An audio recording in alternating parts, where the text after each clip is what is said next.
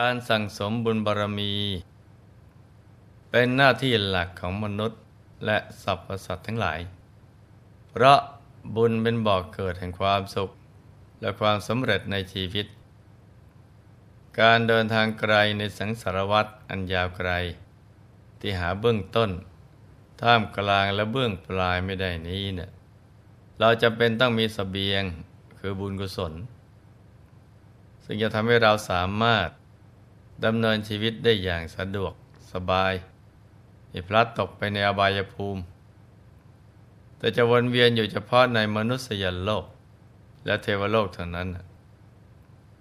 เราจะมีโอกาสชำระกายวาจาใจ ให้สะอาดบริสุทธิ์ยิ่งยิ่งขึ้นไป จนกระทั่งหลุดพ้นจากกิเลสอาสวะ เข้าสู่อายตนะนิพพาน อันเป็นจุดหมายปลายทางของชีวิต ดังนั้น การสั่งสมบุญ จึงเป็นสิ่งที่ต้องทำควบคู่กันไปกับภารกิจในชีวิตประจำวัน เศรษฐกิจกับจิตใจต้องไปด้วยกันนะจ๊ะ พระสัมมาสัมพุทธเจ้า ตรัสไว้ในสามัญญผลสูตรความว่า ภิกษุนั้นประกอบไปด้วยศีลขันธ์อินทรีย์สังวร สติ สัมปชัญญะ และสันโดษอันเป็นอริยะเช่นนี้แล้ว ย่อมเสพเสนาสนะอสังงัด คือป่าโคนไม้ ภูเขา ซอกเขา ถ้ำป่าช้า ป่าชัด ที่แจ้ง ลอมฟางในการภายหลังพัด เธอกลับมาจากบินาบาตแล้ว นั่งสมาธิ ตั้งกายตรงดำรงสติไว้เฉพาะหน้า เธอละความเพ่งเล็งในโลก มีใจปราศจากอภิชาอยู่ ย่อมชำระจิตใจให้บริสุทธิ์ จากอภิชาได้ ละความประทุษร้ายคือพยาบาท มีความกรุณา หวังประโยชน์แก่สัตว์ทั้งปวงอยู่ ย่อมชำระจิตให้บริสุทธิ์จากพยาบาทได้ ละถีนมิทะแล้ว เป็นผู้ปราศจากถีนมิทะมีความกำหนดหมายอยู่ที่แสงสว่าง มีสติสัมปชัญญะอยู่ ย่อมชำระจิตให้บริสุทธิ์จากถีนมิทะได้ ละอุทจักกุกุจะแล้ว เป็นผู้ไม่ฟุ้งซ่าน มีจิตสงบอยู่ณภายใน ย่อมชำระจิตให้บริสุทธิ์ จากอุทจักกุกุจะได้ละวิจิกิจฉาแล้ว เป็นผู้ข้ามความสงสัย ไม่มีความคลางแคลงในกุศลธรรมทั้งหลายอยู่ ย่อมชำระจิตให้บริสุทธิ์จากวิจิกิจฉาได้ พระพุทธนอมดัดที่หลวงพ่อยกมานี้นะคือสามัญญผลเบื้องสูง เป็นอริยมรรคที่นำไปสู่ความเป็นพระที่สมบูรณ์ในระดับสูง เพราะการปฏิบัติธรรมในทางพุทธศาสนา มีลำดับขั้นตอน มีความสุขขุมลุ่มลึกและละเอียดประณีตไปตามลำดับ ผลที่เกิดขึ้นจากความเป็นสมณะ ขึ้นอยู่ที่ข้อวัดปฏิบัติ ถ้าปฏิบัติได้ในระดับรักษาศีลสำรวมอินทรีย์ มีสติ และมีความมักน้อยสันโดษก็เป็นพระแท้ในระดับหนึ่ง แต่ก็ถือว่าเป็นผู้ควรกราบไหว้บูชา เพียงแต่ว่ายังไม่สมบูรณ์เต็มที่สำหรับวันนี้หลวงพ่อจะกล่าวถึง อุปสรรคของการเข้าถึงธรรม ที่จะต้องเอาชนะให้ได้ ซึ่งมีบันทึกไว้ในพระไตรปิฎกว่า ถ้าภิกษุยังละนิวรณ์ไม่ได้ กายและใจของภิกษุรูปนั้น ก็ยังไม่สามารถสงัดจากกามและอกุศลธรรม ถึงจะทุ่มเทเวลาเจริญภาวนา เป็นเวลานาน ก็ไม่สามารถบรรลุคุณวิเศษต่อเมื่อละนิวรณ์ทั้งห้าประการได้แล้ว กายและใจ จึงสงัดจากกามคือรูปเสียงกลิ่นรสสัมผัส ซึ่งรวมเรียกว่าวัตถุกรรมหมดความยินดีในวัตถุกรรมทั้งห้านั้น ซึ่งเรียกว่ากิเลสกรรมและสงัดจากอากุศลธรรม คืออภิชาและโทมนัสหรือความยินดีร้าย ซึ่งสามารถบังคับใจให้คิด และทำความชั่วต่างๆได้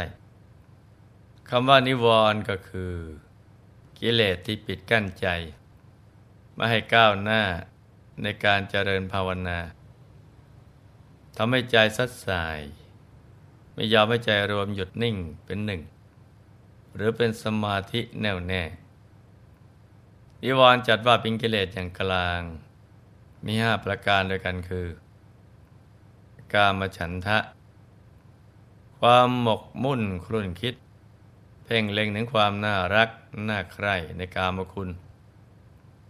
คือครุ่นคิดในรูปเสียงกลิ่นรสสัมผัสต่างๆ พระองค์ทรงเปรียบเทียบกามฉันทะเหมือนหนี้ คือผู้จะเป็นหนี้เขาเนะ่ยแม้จะถูกเจ้าหนี้ทวงถามด้วยถ้อยคำหยาบคาย ก็ไม่อาจโต้ตอบอะไรได้ ต้องสู้ทนนิ่งเฉย เพราะเป็นลูกหนี้เขา แต่ธรรมดที่ได้ชำระหนี้หมดสิ้นแล้ว มีทรัพย์เหลือเป็นกำไรขึ้นมาบ้าง ย่อมมีความรู้สึกเป็นอิสระ และสบายใจ เหมือนกับผู้ที่สามารถละกามฉันทะในจิตใจได้เด็ดขาดแล้ว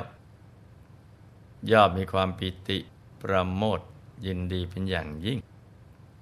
พยาบาทคือความคิดร้าย รู้สึกไม่ชอบใจซึ่งได้แก่ความขุนใจ ความขัดเคืองใจ โกรธเกลียด ความรู้สึกเหล่านี้เนะ่ยทำให้ใจกระสับกระส่ายไม่เป็นสมาธิพระองค์ทรงเปรียบเทียบพยาบาทเหมือนโรคผู้ที่เป็นโรคต่างๆ ย่อมฝืนใจต้มยาที่มีรสขมไว้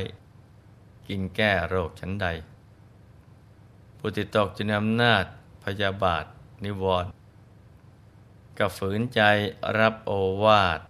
จากพระอาจารย์ผู้มีความหวังดีต่อตนฉันนั้นเพราะเกรงว่าถ้าตนไม่รับฟังโอวาท ก็อาจจะต้องเคลื่อนจากพรหมจรรย์ในวันใดวันหนึ่ง ผู้ที่ฝืนใจรับฟังโอวาท จากพระอาจารย์ผู้หวังดี มักจะไม่มีความเข้าใจ และไม่ทราบซึ้งในโอวาทเหมือนผู้จะนำนาจพยาบาทนิวรณ์ก็ไม่ได้พบความสุขอันเกิดจากสมาธิถินมิทะคือความง่วงเหงาซึมเศร้า ความหดหู่และเสื่องซึม ขาดความกระตือรือร้นในการทำกิจกรรม ที่จะนำไปสู่กุศลธรรม ขาดกำลังใจและความหวังในชีวิต เกิดความเบื่อหน่ายในชีวิต ไม่คิดอยากจะทำสิ่งใดๆ บุคคลที่มีใจหดหู่ ย่อมขาดความบริยะอุตสาหะ ในการทำสิ่งต่างๆ ได้แต่ปล่อยชีวิตหงอยเหงาเฉาไปเรื่อยๆ จะไม่สามารถรวมใจเป็นหนึ่งได้พระองค์ทรงเปรียบถีนมิทะ เหมือนการถูกจองจำอยู่ในเรือนจำคนที่ถูกจองจำอยู่ในเรือนจำนั้นย่อมหมดโอกาสที่จะได้รับความบันเทิง จากการเที่ยวดู หรือชมมหรสพต่าง ๆ ฉันใดปฏิตกจะนำหน้าถีนมิทานิวรย่อมหมดโอกาสที่จะได้รับรู้รสแห่งธรรม คือความสงบสุขอันเกิดจากสมาธิ ฉันนั้นเหมือนกัน อุทจจะกุกุจจะคือความฟุ้งซ่าน และรำคาญใจ อันเกิดจากการปล่อยใจ ให้เคลิบเคลิ้มไปกับเรื่องที่มากระทบใจ แล้วจิตก็คิดปรุงแต่งเรื่อยไปไม่สิ้นสุด บางครั้งก็ทำให้เกิดความหงุดหงิดงุนง่าน ฟุ้งซ่านรำคาญใจ สิ่งต่างๆเหล่านี้ทำให้ใจซัดสายไม่อยู่นิ่ง ไม่เป็นสมาธิพระองค์ทรงเปรียบอุทจักกุกุจจะ เหมือนความเป็นทาสผู้ที่เป็นทาสเขาเนะ่ยถึงแม้จะไปพักผ่อนดูหนังดูละคร ก็ต้องรีบกลับบ้าน เพราะกลัวนายจะลงโทษฉันใด ภิกษุ เกิดความฟุ้งซ่านรำคาญในเรื่องวินัย ว่าสิ่งที่ตนกระทำไปนั้นจะผิดถูกประการใด ก็ต้องรีบไปหาพระวินัยทรเพื่อทำสิ่งของตนให้บริสุทธิ์ จึงไม่ได้สวยสุขอันเกิดจากวิเวกฉันนั้น นิวรณ์ข้อห้าคือวิจิกิจฉา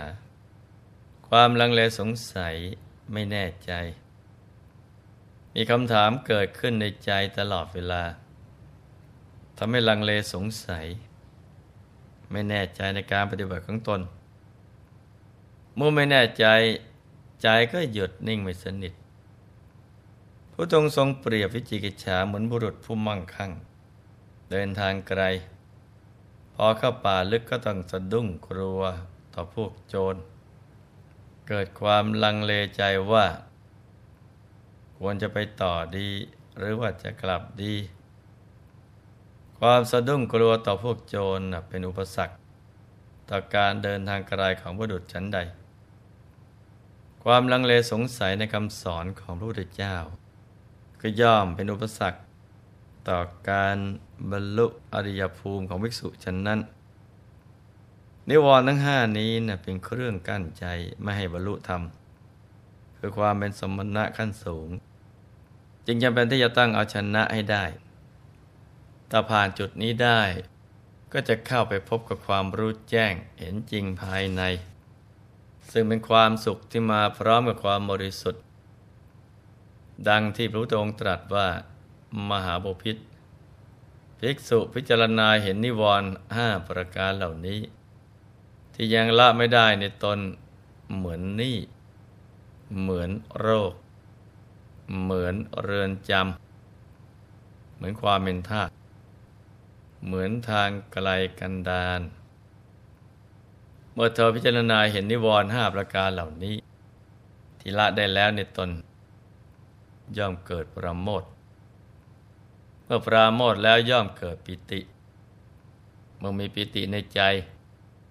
กายย่อมสงบ เธอมีการสงบแล้วย่อมได้สวยสุข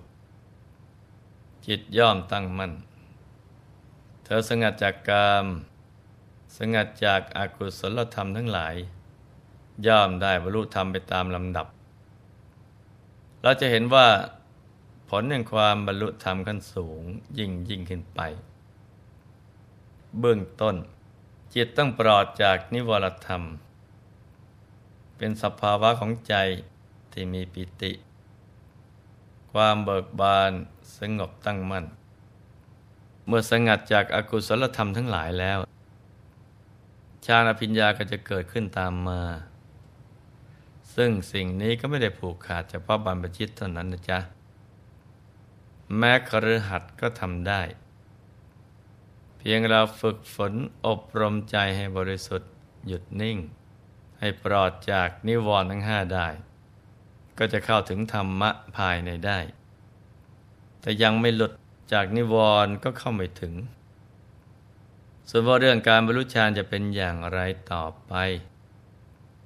เราค่อยมาติดตามรับฟังกันต่อในครั้งต่อไปนะจ๊ะ ในที่สุดนี้หลวงพ่อ ขอหน่วยพร ให้ทุกท่าน มีแต่ความสุขความเจริญ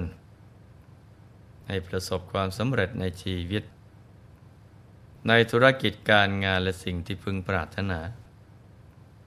ให้มีมหาสมบัติจักรพรรดิบังเกิดขึ้น เอาไว้ใช้สร้างบารมีอย่างไม่รู้หมดสิ้น ให้มีสุขภาพพรนามัยสมบูรณ์ แข็งแรง มีอายุขัยยืนยาว ได้สร้างบารมีกันเป็นนานๆ ให้ครอบครัวอยู่เย็นเป็นสุข เป็นครอบครัวแก้ว ครอบครัวธรรมกาย ครอบครัวตัวอย่างของโลก ให้มีดวงปัญญาสว่างสวัย ได้เข้าถึงพระธรรมกายโดยง่าย ได้เร็วพรัน จงทุกท่านเทินธรรมกายเจ